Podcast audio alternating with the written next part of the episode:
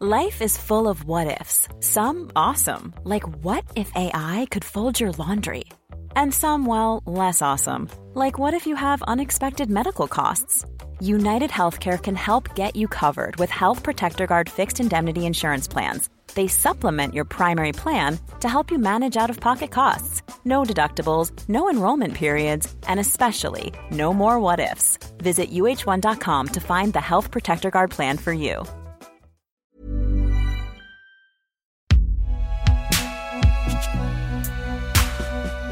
Podcast Binge Audio.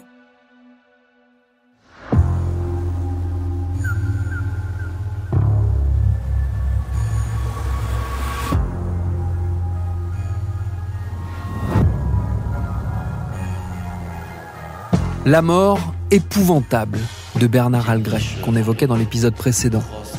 Elle met en lumière la persistance, au début des années 2000, de tout un monde criminel sur le point de disparaître, chassé par de nouvelles formes de délinquance. Un monde de braqueurs, de tenanciers de barborgne, de proxénètes, de gros bras et de parrains qui vivent les dernières années d'un secteur jadis florissant. Les assassins d'Algret en sont les descendants, les héritiers peut-être, les derniers représentants sans doute. Et Bernard Algret, leur victime, n'était finalement pas le caïd qu'on a pu imaginer.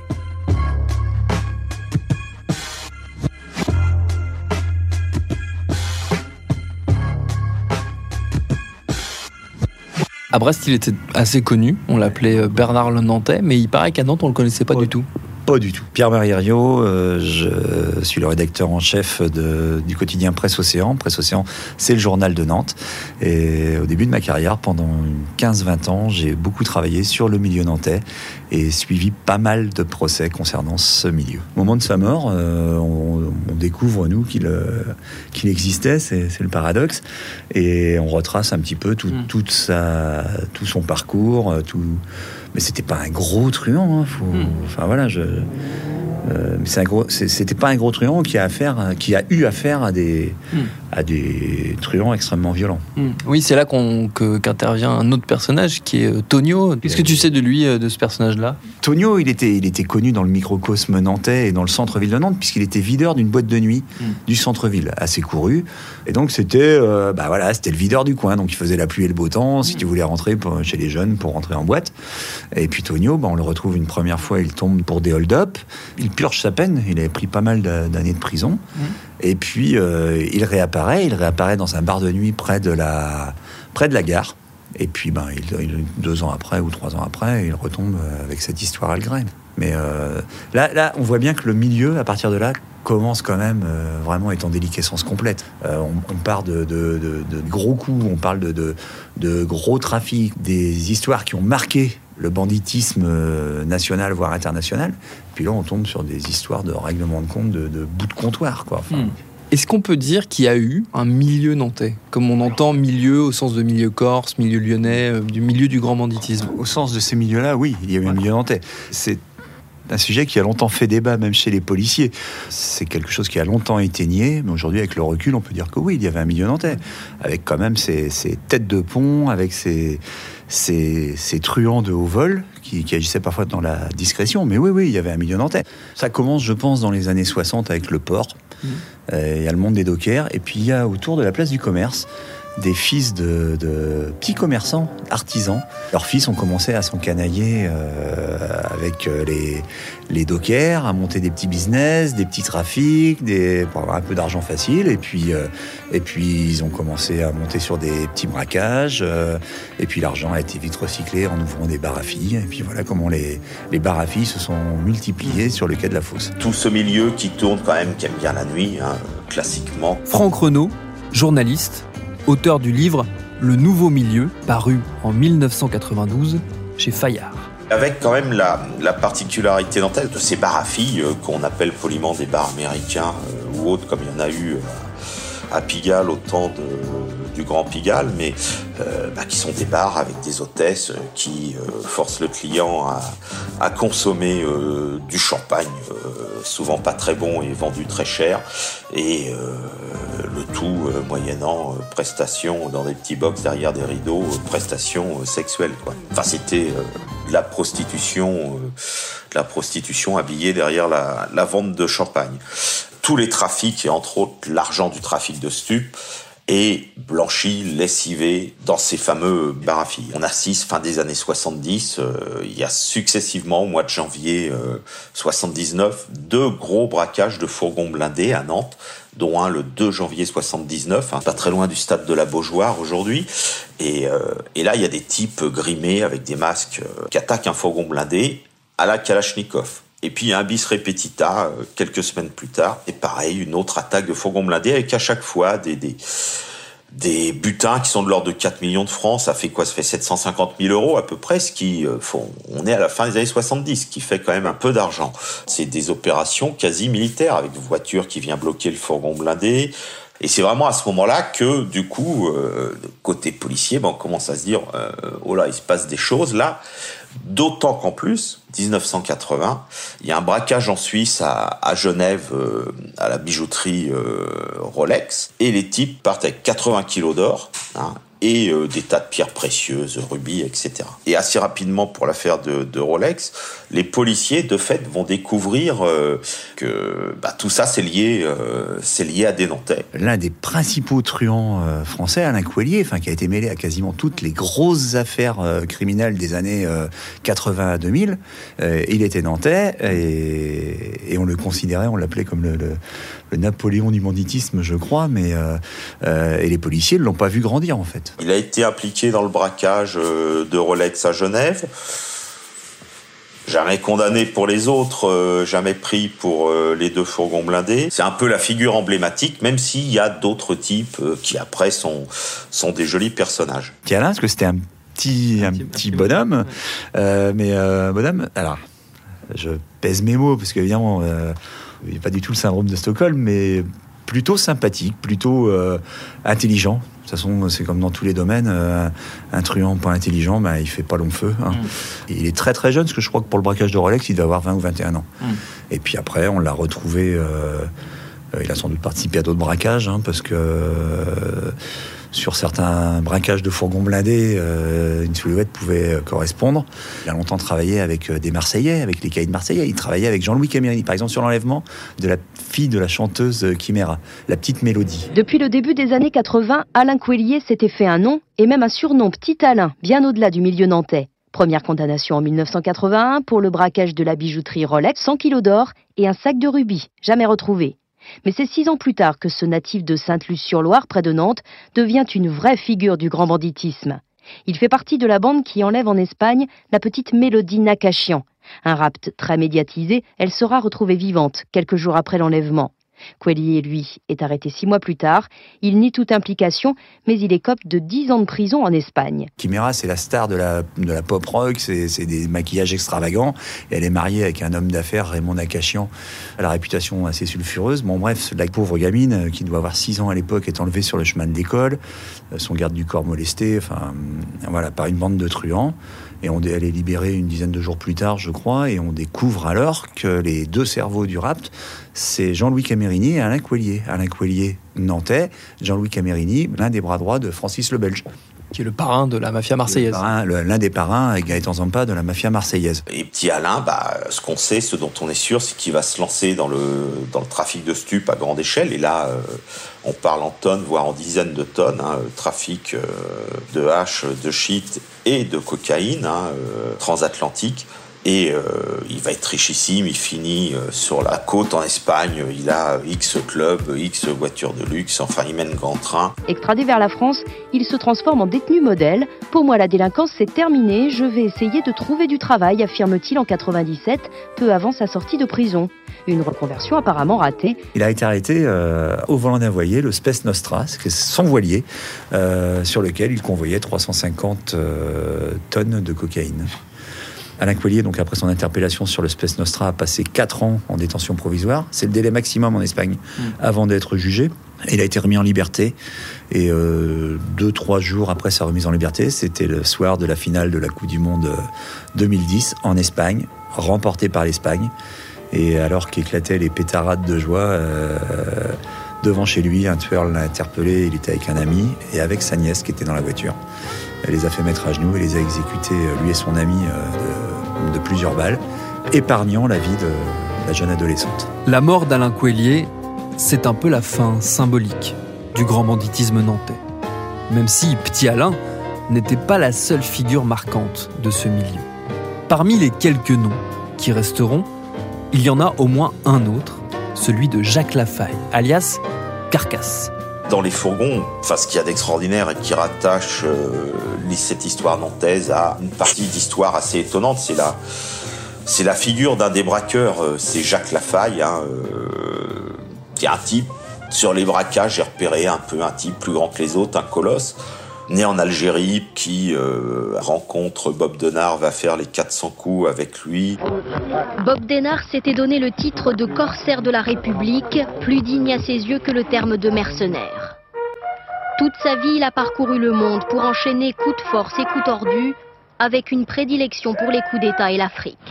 Zimbabwe, Angola, Yémen, Zaïre, Bénin, mission clandestine, mission de déstabilisation, un rôle toujours ambigu. Pendant 30 ans, aidé de ces hommes surnommés les affreux, Bob Denard a fait et défait les présidents aux Comores, où il a dirigé la garde présidentielle pendant 10 ans. Jacques Lafaye, c'est un personnage. Quand il n'allait pas faire des coups d'État, euh, il entraînait les services secrets. Quand il lui restait un petit peu de temps, euh, il tournait des films. Et il a fait notamment un peu de, un peu de figuration dans Borsalino et dans d'autres films, je crois, de, de Long et Belmondo. Dans les années, début des années 90, il est arrêté euh, par le juge nantais qui, suit ses affaires de, banditisme, de braquage, qui a arrêté des dossiers. On est euh, presque 15 ans après. On a eu un jour euh, la surprise de voir les, enquêteurs belges qui, qui travaillaient, qui suivaient le dossier des tueurs du Brabant, venir à Nantes. Alors là, on est en plein dans les années 80, il y a eu des, des tentatives de déstabilisation en quelque sorte de, l'État belge avec des tueries dans des supermarchés, enfin qui avaient fait euh, un nombre de morts, avec à chaque fois des tueries un peu militaires, usage aussi d'armes, d'armes automatiques, de Kalachnikov. Il y avait toujours un grand euh, dont il était dit qu'il était là.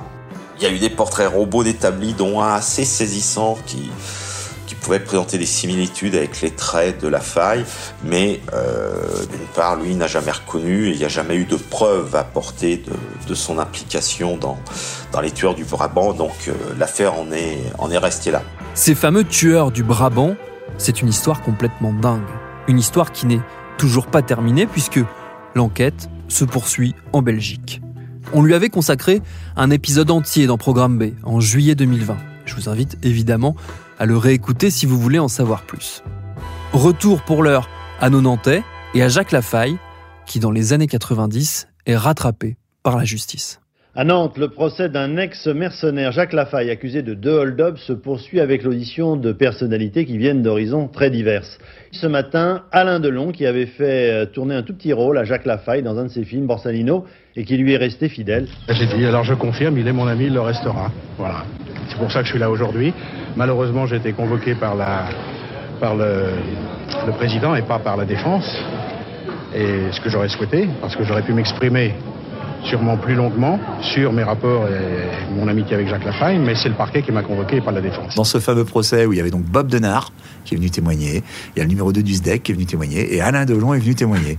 Avec cette anecdote fantastique, Alain Delon téléphone au greffe. Euh, bonjour euh, Alain Delon, euh, Alain Delon va venir témoigner, il demande si les frais de déplacement sont pris en charge. Et la greffière lui dit, bah bien sûr monsieur Delon, ah, bon, il est venu en hélicoptère.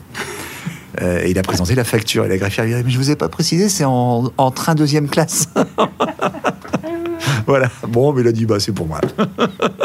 Et donc voilà, enfin, un personnage euh, versé dans le banditisme. Alors pourquoi, comment euh, Besoin d'argent pour vivre entre deux, deux expéditions euh, en Afrique? Enfin, il était plutôt mutique, quoi. Hein. C'était c'était pas vraiment un, quelqu'un qui a, qui, a, qui a, beaucoup parlé. Il a été condamné, des complices ont été condamnés pour ce procès, mais en tout cas un personnage qui est, qui est toujours vivant, hein, qui aujourd'hui est un vieux monsieur. Alors peut-être que c'était pas un milieu aussi euh, aussi établi, aussi structuré que le milieu marseillais ou que le milieu lyonnais, le gang des Lyonnais, mais c'était une euh, euh, en fait, il y avait, euh, il y avait 5-6 personnages et puis plein de, de, de délinquants qui traînaient autour. Hmm. Mais il y avait quand même 5-6 gros personnages. Quoi. Enfin, 9 années de réclusion pour Jacques Lafaille, 6 ans pour Roland Chamarbois. Après 9 jours de procès, il aura fallu 5h30 de délibération aux jurés pour se prononcer. Le mercenaire et l'ancien parrain du milieu nantais dormiront ce soir en prison.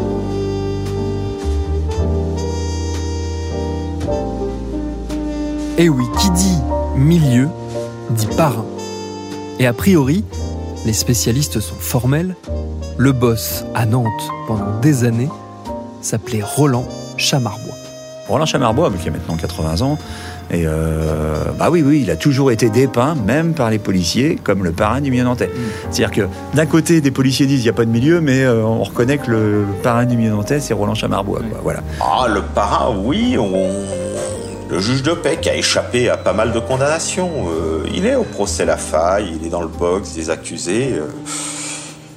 Il a fait un peu de prison, euh, personnage euh, roublard euh, qui détenait des, des bars de nuit en sous-main avec des prête-noms, euh, ouais, qui a, qui a toujours échappé euh, à des condamnations et qui a été euh, une figure. Bah, lui, par exemple, il a frayé un temps avec euh, le SAC, hein, le service d'action civique, euh, le service d'ordre et puis exécutant des bases œuvres, on va dire, du, du mouvement gaulliste. Il paraît qu'il y a une photo de lui à côté de Pasqua à un dîner. euh, Oui, ça c'est à la Cigale. Oui, oui, bah il était, euh, il était très probablement membre du SAC, euh, le service d'action civique euh, cher au réseau gaulliste. euh, voilà, mais là on est dans, des, dans les années 70, donc voilà. Oui, oui, en effet, il, est, il a bénéficié sûrement de- de- d'une certaine mansuétude à une époque. euh, c'est aujourd'hui un paisible retraité. Enfin, j'ose- j'ose le croire.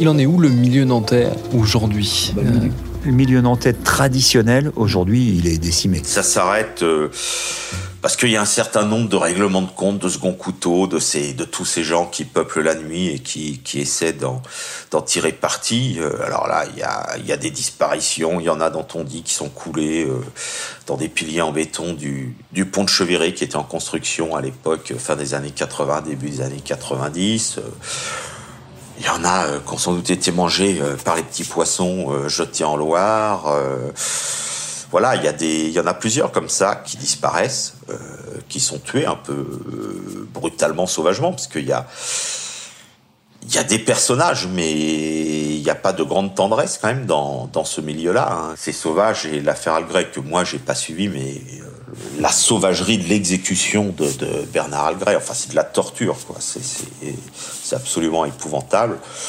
Mais tous, ouais, donc disparition par mort d'homme ou, ou disparition euh, subite. Et puis, et puis, bah, il y a toutes les arrestations. Euh, Aujourd'hui, il reste deux, trois figures euh, qui sont qui sont plutôt âgées, qui ont, bien vécu, qui ont échappé à de lourdes peines grâce à leur habileté et l'habileté de leurs avocats. Les tous les bars à filles euh, qui peuplaient le quai de la Fosse, la place de la République et, le boulevard d'Albi à Doulon ont, disparu. Enfin, il n'y a plus euh, tout ça. Bah, ça s'est ça s'est éteint, ça a disparu. La nuit est différente. Ceux qui ont survécu à tous ces épisodes essaient de vivre une vieillesse euh, apaisée et de mourir euh, de leur belle mort euh, sans que sans qu'ils soient lestés de quelques plombs. tous les caïds nantais euh, ont maintenant un âge euh, vénérable. Et puis le, le milieu nantais, il est, les coups d'éclat du milieu nantais, comme on- les braquages de fourgons blindés, les, les- les gros, les enlèvements, euh, les, même les gros trafics de stupéfiants euh, par le milieu traditionnel. Je ne sais pas ce que ça devient, mais on n'en entend plus parler. En revanche, aujourd'hui, oui, bah, Nantes est gangréné par le, le trafic de stupéfiants et par les, les- les réseaux des cités. Une nouvelle criminalité a pris le pas. C'est le cas un peu partout en France. Comme le milieu et le grand banditisme qui l'a remplacé, elle a son lot de figures marquantes, de crimes épouvantables, de gros coups et de petites magouilles, son lot aussi d'histoires qu'il faudra un jour raconter. Merci à Jean-Yves Le Brigand, Hervé Chambonnière, Yves Madec, Pierre-Marie et Franck Renaud pour leurs réponses. Merci aussi à Geoffrey Puitch qui a réalisé ces deux épisodes de Programme B, qui, comme vous le savez, est un podcast de Binge Audio préparé par Lauren Bess. Tous nos prochains épisodes et nos très très nombreux épisodes précédents sont et seront à retrouver sur toutes les applis de podcast. Cherchez-nous sur Internet si vous voulez nous parler et à très vite pour un nouvel épisode.